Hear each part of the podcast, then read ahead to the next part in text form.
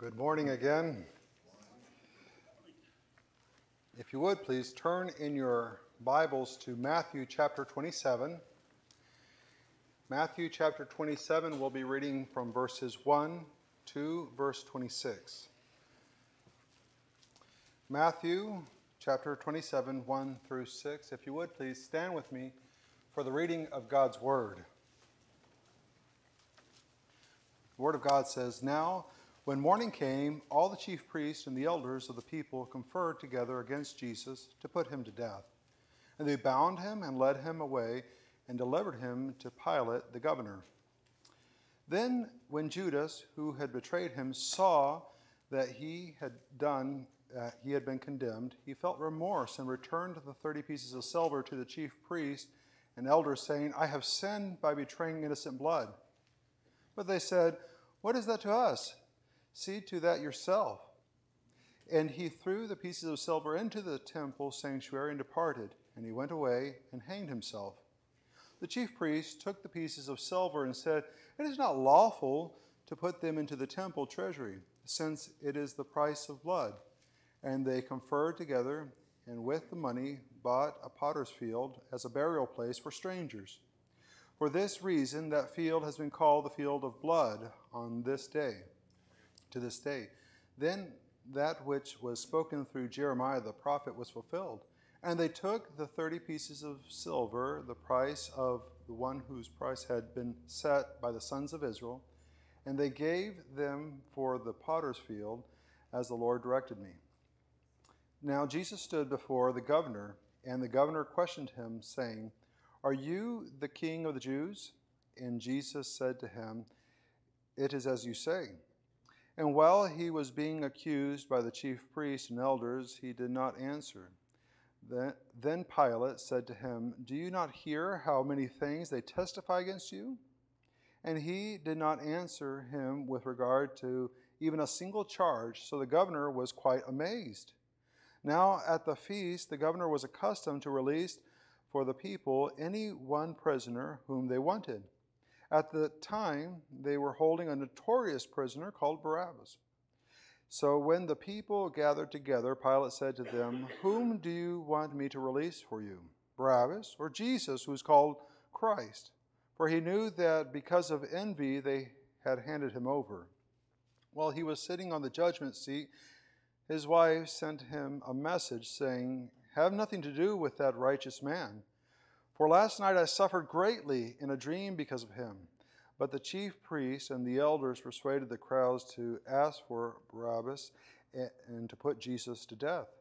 But the governor said to them, uh, Which of these two do you want me to release for you? And they said, Barabbas. Pilate said to them, Then what shall we do uh, with Jesus, who's called Christ? They all said, Crucify him. And he said, Why? What evil has he done? But they kept on shouting all the more, saying, Crucify him. Then Pilate saw that he was accomplishing nothing, but rather that a riot was starting. He took water and washed his hands in front of the crowd, saying, I am innocent of this man's blood. See to that yourselves. And all the people said, His blood shall be on us and our children.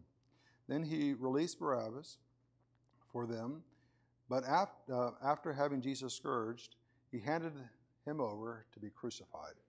Let's pray. Father, I pray as we meditate on this text that your Spirit would illumine our minds, that we would understand it. Father, there might be someone here who um, not saved, Father. They've never trusted in Jesus Christ as their personal Savior, and I pray that today your Spirit would convict them of sin. Father, for other of us here, maybe something else is going on where we've uh, distanced ourselves from you, Father. And I pray that through this text and through the Spirit's working, that we will become more like Christ and less like ourselves. In Jesus' name I pray. Amen. You may be seated. Back in January uh, of this year, there's a radio station that I listen to that has uh, Chuck Swindoll uh, preaching, and he started in January with uh, the Gospel of Matthew. And uh, I've been at the Gospel of Matthew for a little while now. And I said, this it's going to take him a couple years to get through this.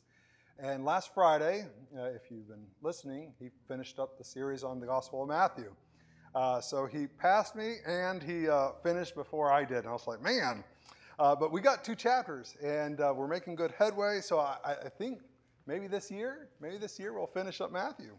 Uh, I'm not promising anything, but um, we, might, we might get that far. H- have you ever purchased something and almost as soon as you purchased it, you had some type of remorse about it? Like, like you bought the thing and you thought that, uh, I mean, it looked in the catalog that uh, it was amazing. It, it, brought happiness, it brought uh, security, uh, but um, you're not so sure now. Or maybe the salesman told you that you would be respected, and, and uh, sure enough, you did get respected when you had this thing, but you started noticing that there were people with even nicer things than what you had, and they got even more respect than what you were getting. Or, or maybe um, you, you saw that uh, if you purchased this thing, it would add value to your life. And, and you thought, wow, if I have this, I'll have value. But then you started noticing that there were some people that had some other things and they had even more value than you. And, and you kind of regretted making the purchase. And maybe the purchase wasn't an actual thing, but maybe it was a, a way of thinking, maybe a philosophy, maybe a set of values you saw somebody have this set of values and, and you decided to start working and, and acting like them just to kind of find out that it, it really didn't give you anything. You had remorse about it. Spent all those years doing this certain thing, hoping that you would have this outcome, and, and you didn't get that. You live with this remorse. In the context that we've been looking at here in Matthew, uh, Matthew presented the first trial, which was the Jewish trial, which is the one he holds accountable for Jesus. Now he's going to present another one, but here we saw Peter, and he and Peter denied Jesus, but he denied him three times. Each time that he denied Jesus, he took a step further away from Jesus. We see at the end that he is sobbing, he, he's crying, but there's no repentance, there's no going back, there's no moving in and putting himself beside Jesus there's a, an emotion that he's feeling, but it's led him further and further away from, from Jesus. Now, l- let me make a quick application about this. Sometimes we come into people's lives and uh, they're, they're at a, a, a Peter moment right here. I mean, they're low. I mean, they're really low. Or, or maybe you've known someone for a long time, and just at this moment, they're going through something really hard. They, uh, they, they have no faith. They, they, I mean, they've abandoned the faith. They've taken off. They've messed up. I mean, really messed up. Well, what do you do with this type of people? Well, you might say, well, you distance yourself from this type of person. I mean, let's be honest, dealing with people like Peter is really messy. You're going to get dirty. Who wants to deal with a person like Peter? Definitely don't want to invite him over for Thanksgiving. That would be a mess. But as we look at this, we, we should move them, help them move towards God. that would be the appropriate thing to do, to get involved in their life and help them grow close to God. Now, this requires a lot of faith. Not faith in yourself and your ability to be able to move that person closer to God, but it requires a lot of faith in God to believe that God can intervene in this person's life as low as they are and restore them, bring them up. It requires a ton of faith in God to be able to help them.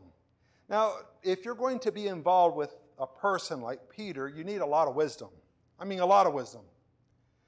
And sometimes, as you're going to help that person move closer to God, uh, it might not be you exactly that is doing. Uh, for example, if, if, you're dealing with a uh, alcohol addiction, and uh, the friend you're trying to help is in a bar and he's drunk and he's called you. And, and if you were to go in there, all of a sudden you start getting thirsty and salivating. And before you know it, you're there drinking beside the person. It might be better to call somebody else and say, hey, this is the situation. I need you to go in there and pull this person out. I need to get them back home. It requires a lot of wisdom on how to help that person to be able to minister. But I think as we see in this life of this situation of Peter, that uh, we're supposed to move into their lives and help them grow in a relationship with God. Now, what we're going to be looking at today is that Christians must move past remorse, and being uninvolved to a total surrender to Christ. That's, that's what we're going to be looking at. It, it's fine to have remorse, but you have to move past remorse. And, and we might think that being uninvolved in wickedness is good enough, but it's not. It, it requires a total surrender to Christ. And when I say surrender to Christ, that means an abandonment of making life work on my terms and accepting what God has revealed as truth and putting those into practice. That, that's what I'm saying when I say surrender. I'm not saying, I, there was a, song a while back, it, um, it was something about uh, the, the, the, person was driving, they hit some type of ice, they started skidding, and, and then the person cried out that, that Jesus needed to, to grab the, the steering wheel. And sometimes we think, well, that's a total surrender. You, you just steer the car. Uh, that's not what I'm talking about, some, some silliness like that. I, I'm talking about an abandonment of trying to make life work on your own and a commitment to following what God has revealed. That, that, that is a surrender to Christ. And it takes a, a focused effort. It's not like you just do it. No, it, it's a focused effort where you are studying God's scriptures and see what He's revealing and putting that into practice. Now, the first thing that we see here is that remorse is a good first step, but not the last. Remorse is a first good step, but not the last. As we see here in verses 1 through 10, here come the, uh, the priests, the chief priests, and the elders. They, they've conferred, they've gathered around, they've been talking uh, about Jesus, and, and their desire is to put him to death. And what's interesting as we look at this is that they're all in agreement and uh, they have him bound and they're leading him away to deliver him to Pilate. Now, in this idea of having him bound, they've got him tied up. And one has to wonder what the purpose of these ropes are. Uh, do they really feel that they somehow have tamed God? Do they really feel that they are in control of the situation, that they're the ones that are, are leading Jesus. They're the ones in control. They've got the power. They would be uh, foolish to think that. And we might nervously laugh because we might recognize in ourselves that same idea that somehow we control God. That, that maybe somehow we can tame him, that somehow we can control him and, and manipulate him to do what we want to do as, as they are leading him to Pilate. No, we're not going to lead him to Pilate, but we are going to control him and tame him so that we can get what we want out of life. And maybe we think through our church attendance, or maybe through our tithing and our offerings, or maybe through our prayer life, or maybe our faith. We think somehow through our faith we're going to control God and uh, He's going to do what I want. He's going to be bound, He's going to be. But no, all this serves God's purpose. And while they might think that they're in control, they're not. God's in control sovereignly, has this all planned out. Now, as we see this, they want to give him over to, to Pilate. Uh, Pilate was the, um, he was the uh, authority there in um, Jerusalem and Israel. He was under the authority of the governor of Syria. He, he usually didn't live in Jerusalem he had a, a, place over in Caesarea Maritime where he stayed, which, if you use the, the main roads, highways right now, it's about 73 miles uh, from Caesarea Maritime to Jerusalem.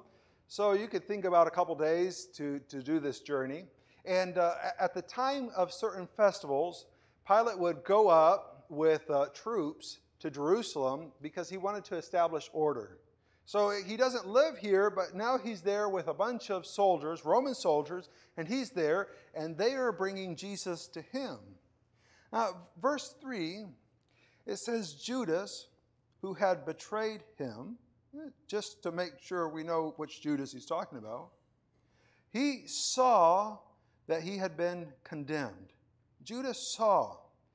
Now, you might think, well, there's not too much to the the verb to see. I mean, you just look at somebody and you perceive something. But th- this word is an interesting word because it, it, not only has the idea of perceiving something uh, by, by looking at something, but it also has this idea of, of understanding a consequence because of one's actions. It, it's as if you throw a ball, and there's a window back there, and you throw the ball, and the ball hits the window and it breaks the glass. And all of a sudden, your mind goes, oh no, I broke the window. You know, you, you all of a sudden uh, acknowledge the fact that your actions had a certain consequence. And this, this is this word that he, he saw, it, he understands that he's been condemned, and that's on him. What comes out of this is, are, are two verbs. Uh, one, a participle, which describes his feeling. It's interesting in biblical narrative, usually you don't have the, the emotional feel of the person, of why they're doing what they're doing. Usually it just gives the actions of certain things, but you don't usually find out what's motivating them to do the certain actions. But this is a very unique situation. It says he felt remorse. It's as if he wants to untangle what he's tangled up. He, he feels sorry, regret. And it leads him to, to return the 30 pieces of silver. A return, uh, we can imagine, is, is is pretty simple. If you were doing this with it, it's to change and go in a different direction, to turn, to change your mind, uh, to, to change what you were doing.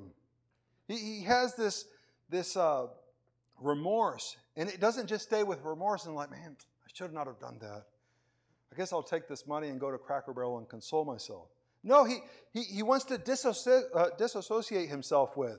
It's an inward experience where he's, he's changing. And what does he do? He goes and returns the, the money. And, and it says, furthermore, verse 4, it says, I have sinned. Now, we, we know a lot about sin, but this, this verb is, is very interesting. It's, it's only occurred three times in the Gospel of Matthew. And he says, I have sinned. I have committed wrong. I've done something wrong. He, he confesses that. It's not just a feeling of regret. It's just not a thing of returning and putting the thing, but it's also, he verbalizes what he's done. He, he has sinned. Deuteronomy chapter 27, verse 25 says, Cursed is the one who accepts a bribe to strike down an innocent person. He's violated the law of God and he understands it and he confesses what he's done. What's their reply? Oh, what do you want us to do about it? You go figure it out. What is that for us? See to it yourself. Go figure out what you're going to do. Judas then, he throws the money into the temple, sanctuary. He departed. He went away and hanged himself. Wow. What a change of events. I mean, this is, uh, he goes and he kills himself over this regret that he's having.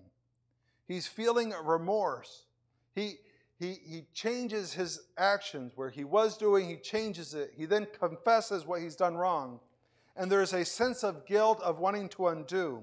Now, in, in Rome, they did think that uh, suicide was an honorable way of correcting something that you've done wrong.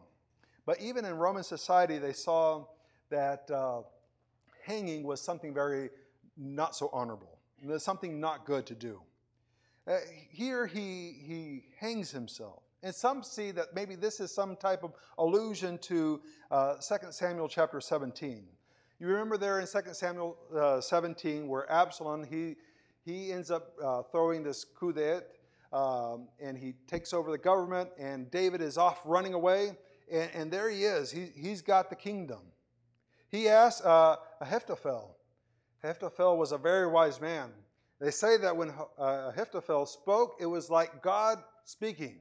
I mean, he was that wise. Can you imagine someone being that wise that when he speaks, people say, man, it's like the Lord is speaking.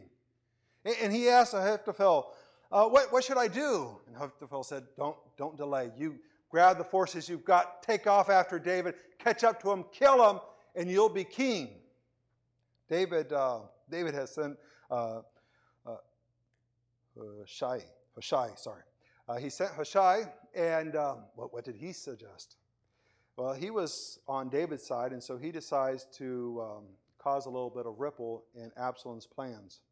He says, don't, don't do that. He plays on Absalom's pride. What you need to do is call all of Israel, all the army of Israel, gather them to Jerusalem. And then, as they're all gathered. You march up after David. And then you kill David, and the whole army will see you, and they will all rejoice as you, the king. I mean, he played on his pride. And uh, what, what did Absalom do? He followed his advice. Ahithophel, he, um, he saw that uh, his advice wasn't taken. So he goes home, puts his house in order, and then hangs himself. And some see that, that maybe just like Ahithophel, who sees no hope, Judas also sees no hope. But there's some differences between Judas' situation, isn't there? It's not that um, he's expecting Jesus to come back like David would have come back and settled score. I mean, David, David ended up settling the score. He even got Solomon. After David died, Solomon was still killing people that had been involved in this mess. It's not that Jesus would have done that. So, what's the difference here? I mean, Judas recognized his error, he repented, he confessed. As we see as this uh, narrative progresses, there's the money in the sanctuary of the temple, and the elders, the, the priest, they're there having to debate what to do with these funds. They can't put it in the treasury.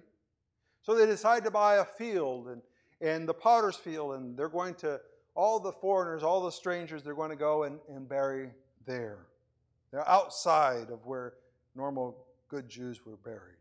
That's what they decide to do with the funds. Now, remorse is a good first step, but it shouldn't be the last. Judas should have taken a step towards Christ. That's what he should have done. Judas should have taken a step towards Christ. As we look at this, the text is set in such a way that you have a trial another trial, and then between the two trials, you have Peter's denial and Judas. That's how Matthew has, has structured this. Uh, his, his, literary strategy is to put the two trials as bookends to the two uh, situation of, of, Peter and Judas in the middle.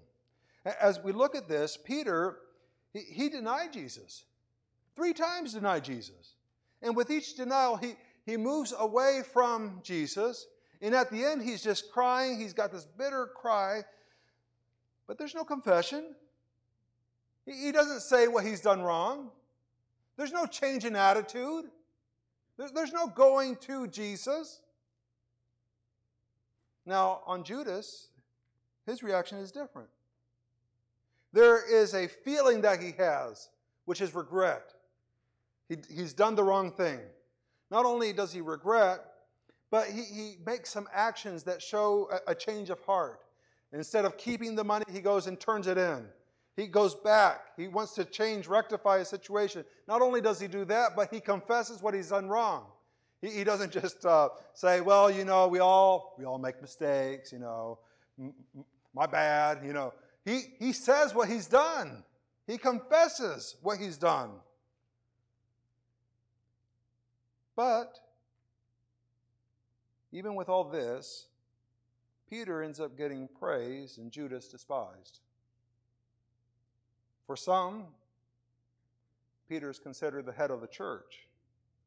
In others, in other countries of the world, every year they put hay and fireworks inside of clothes and then they light it on fire and they say it's Judas and it blows up and burns down. Every year they do that. Why is Peter accepted and Judas despised.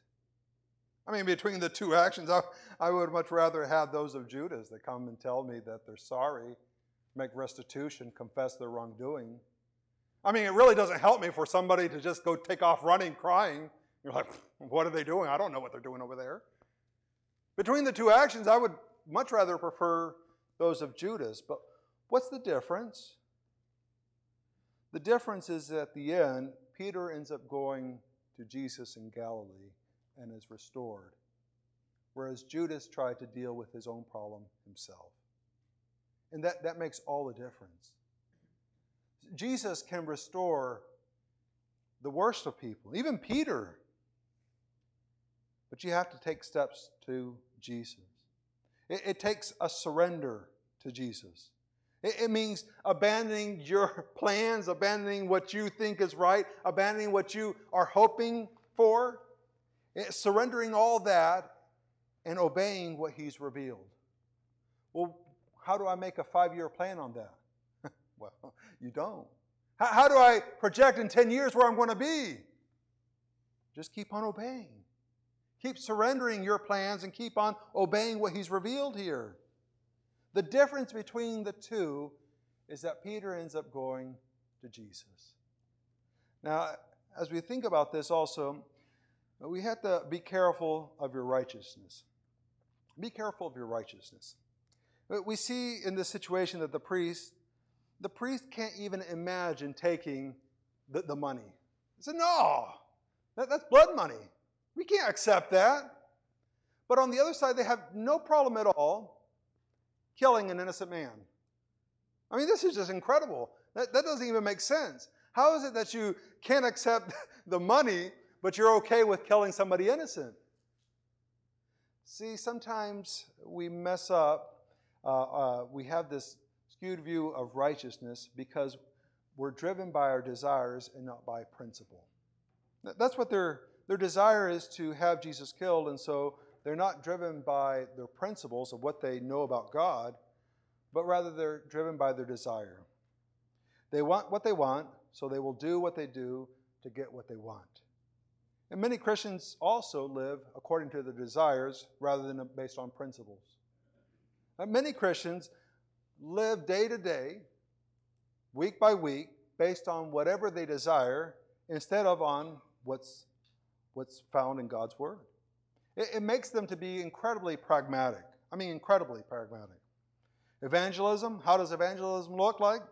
Uh, well, we want to see decisions. So, how do we make decisions? Let's offer free ice cream.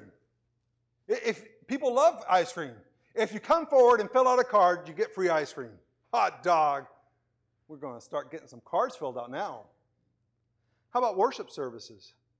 Oh, we send out some cards and ask everybody around here what type of music they like. Then we get Charles to start doing all that stuff. But no question is asked at all if this honors God. Why? Because we want to have our desire rather than live on principle. How about preaching? Well, we turn preaching into a bunch of TED Talks, 10 minutes long, and, and they got to be practical. Five steps to a better marriage. And if you can include a sixth step that makes you lose weight, hot dog, you know? But talking about the character of God, that's not practical. Talking about the attributes of God, His holiness, oh, no. How, how's that going to help me with my boss? He's so annoying.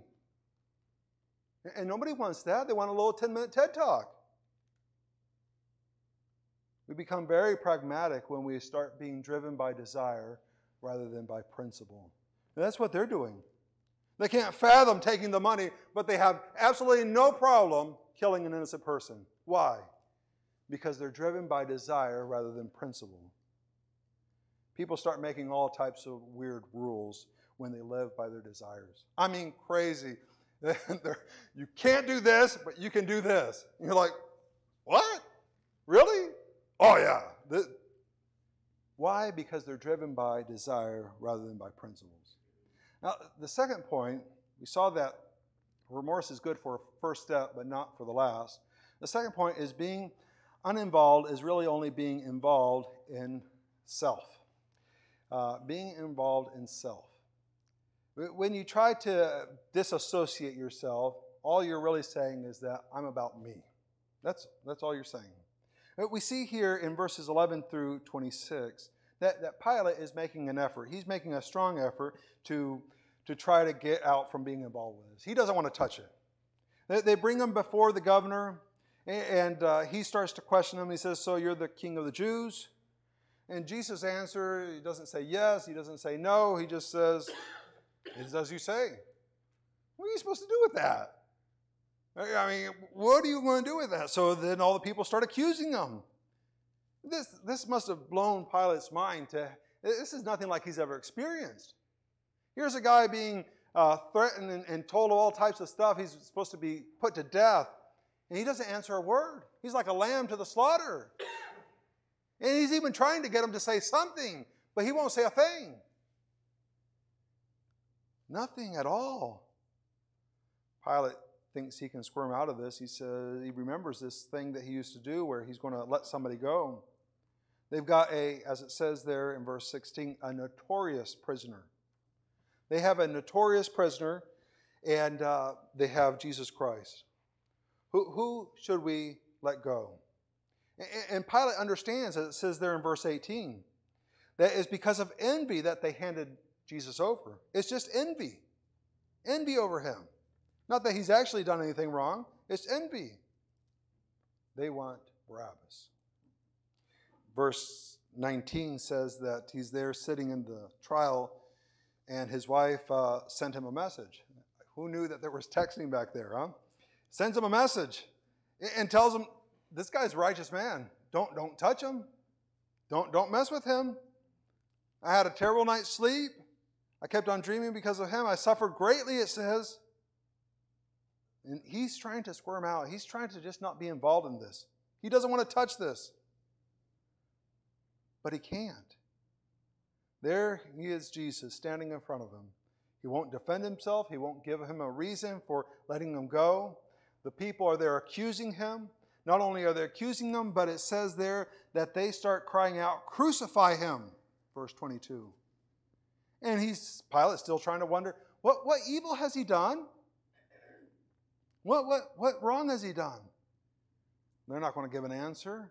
Rather, they're going to turn the situation into a riot, as it says in verse 24. A riot. Rome liked their peace. And having a riot just did not set well on Pilate's resume. I mean, that would have not have been good at all. So he's got to do something to bring about peace. He washes his hands, and it says very interestingly that um, he washes his hands and, uh, and says that the blood will be on their hands. He's innocent of all this. Now, it, it's kind of interesting because they accept that the blood will be on their hands. And two things are, are evident of here. The, the first is that they are going to understand that they're guilty. They're, they're going to be guilty. But the other thing is that they're going to say something theologically accurate, but not understand the implications of it. Uh, this can be seen done when uh, Caiaphas said in John 11:50, "Nor do you take into account that it is expedient for you that one man die for the people, and that the whole nation not perish." He, he, he didn't know what he was saying theologically. He thought he was just saying it's better that Jesus die than all of us get killed, but he didn't understand the implications, the theological implications. And here they're going to say, His blood shall be on us and our children. But they don't understand what that means. They don't have a clue. For, for who did Christ die? Was it for the Jews? Only for the Jews? Was it only for a, a group of good people? People that deserved it? people that don't crucify him? Well, it says in 1 John 2 2, and he himself is the propitiation for our sins. He, he settled, he appeased God's wrath. And not our sins only, but also for those of the whole world. In, in case we're wondering, well, who is the whole world? Peter gives that reply in, in 2 Peter 2 1. In 2 Peter 2 1, it says, But false prophets also arose among the people. If you highlight in your Bible, highlight false prophets, uh, just as there will also be false teachers among you. There has been and there will be who secretly introduce destructive heresies. So they're actively involved in this, even denying the master who bought them. What? Christ's blood even pays for false teachers? It does. Do they understand theologically what it means that they have the blood? No. Their hearts are hardened and turned against God. Will they accept the payment? No. Will they put their faith in what Jesus Christ did on the cross? No, their hearts are hardened. Could it have saved them? Oh, yes. It could have saved them of their sins. They could have had a relationship with God. They don't know what they're saying theologically. They assume the guilt. Now, as, we look at this, being uninvolved is really only being involved in self. The, the uncommitted to Christ become committed to the crowds. That, that's what this shows us here. Being uncommitted to Christ, become uh, the uncommitted to Christ become committed to the crowds. Uh, Pilate doesn't want to associate himself with, with Jesus. He wants to distance himself. But as he's distancing himself, he's going to favor the crowd. Pilate doesn't want a riot, he wants peace. I mean, you can relate to that, that desire to have peace. There goes your wife again, making a big deal over nothing. You just want to try to calm her down. There he goes again. He, he, he's had a bad day at work. Uh, all his coworkers are non thinking persons. Only he thinks. He's reaching for the third beer. You, you know how the night's going to end. All you want is peace, peace in the house. At that moment, you have to decide are you going to do live according to your desire to have peace? Or are you going to live on biblical principles? He will make a decision based on his desire rather than on biblical principles. And so he'll side with the crowd. When, you don't commit to Jesus, you'll eventually side with the crowd. You, you can't just stay in the middle and be like, no, I'm, I'm undecided, because you'll gravitate to the crowd. And that's what Pilate does. Because he's living for his desire, he's not living for biblical principle. Now, you have to be very, very careful with your desires. You have to be extremely careful with your desires. In James 4 1 through 2, it says, What is the source of your quarrels and conflicts among you? Is not the source your pleasures that wage war in your members? You lust and you do not have, so you commit murder. You are envious and cannot obtain, so you fight and quarrel. You do not have because you do not ask. What, what motivates all the fights and the quarrels? It's the desires. Your desire is to just be driving your car, and someone has a desire behind you to get ahead of you, and they get ahead of you and they cut you off. And now your desire to show them that they were wrong, and you want to give them certain signs with your hands, good Christian signs, right? Tell them what you think. Or, or in marriages, in your marriage, uh, what happens? Uh, she, she wants to, to remodel the house. He, he wants to turn the garage into one of those man caves. That's the weirdest thing I've seen here in Texas is um, those people that sit out in their garage with the TV. I, I, it's so hot here. Like, why not go inside where the AC's at? But they'll do that. He wants a garage that's a man cave. She wants something else. And there's conflict. What's the conflict over? Personal desires. Families, same happens. How about in church? One person wants to put in a new ice skating rink here on the property. It would be great. We can attract people. It, it, all the people that come from Canada to spend the winters here, we'll, we'll attract them. They'll come to our church. Somebody else wants to spend, for every dollar we spend here, we want to send another dollar over to the mission field. So if we're have an annual budget of $100,000, we're raising actually $200,000 and $100,000 we're sending over to the mission field. What? How are we going to have an ice skating rink if we're sending $100,000 over to the mission field? Oh, there'll be conflict, wouldn't there? There'll be big. I'm leaving this church for a church that will give me an ice skating rink. Oh, there'll be all types of problems. What causes the problems? People living by desire rather than on biblical principle. It happens in the family, happens in marriage, happens on the road, and it happens in church when people decide to live by their desires rather than biblical principles. Christians must move past remorse. Eh, remorse is a good thing. Please, please don't think, um, don't skip over remorse. You should have remorse when you sin. But remorse should take you to a surrender to Christ. You should move past uninvolvement, un- uncommitted. And you should have a total surrender to Christ. Now, maybe you're thinking about your life and you're thinking about stuff that you've purchased or maybe ideas that you've bought and you've had remorse. Judas had remorse, but he should not have just stayed with the remorse. He should have gone to Christ. Pilate should have gone to Christ, surrendered his desire for peace, and, and accepted Christ as the King, King of the Jews, King of the world. As we look at this, we might be thinking about our own life.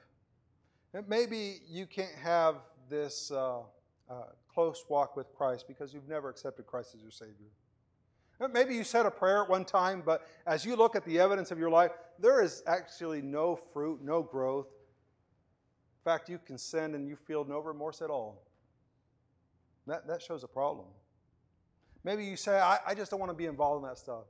I, have got my career that I'm working on right now. I've got my education. I've got my kids. They're young. I really want to focus on that. Um, uh, my parents were a, a, total mess up. I, I want to be there for my kids. Yeah, I just don't have time for this Jesus stuff right now. Christians must do a total surrender to Christ. Let's pray. Father, I pray as we examine this text and we think about it in our own lives.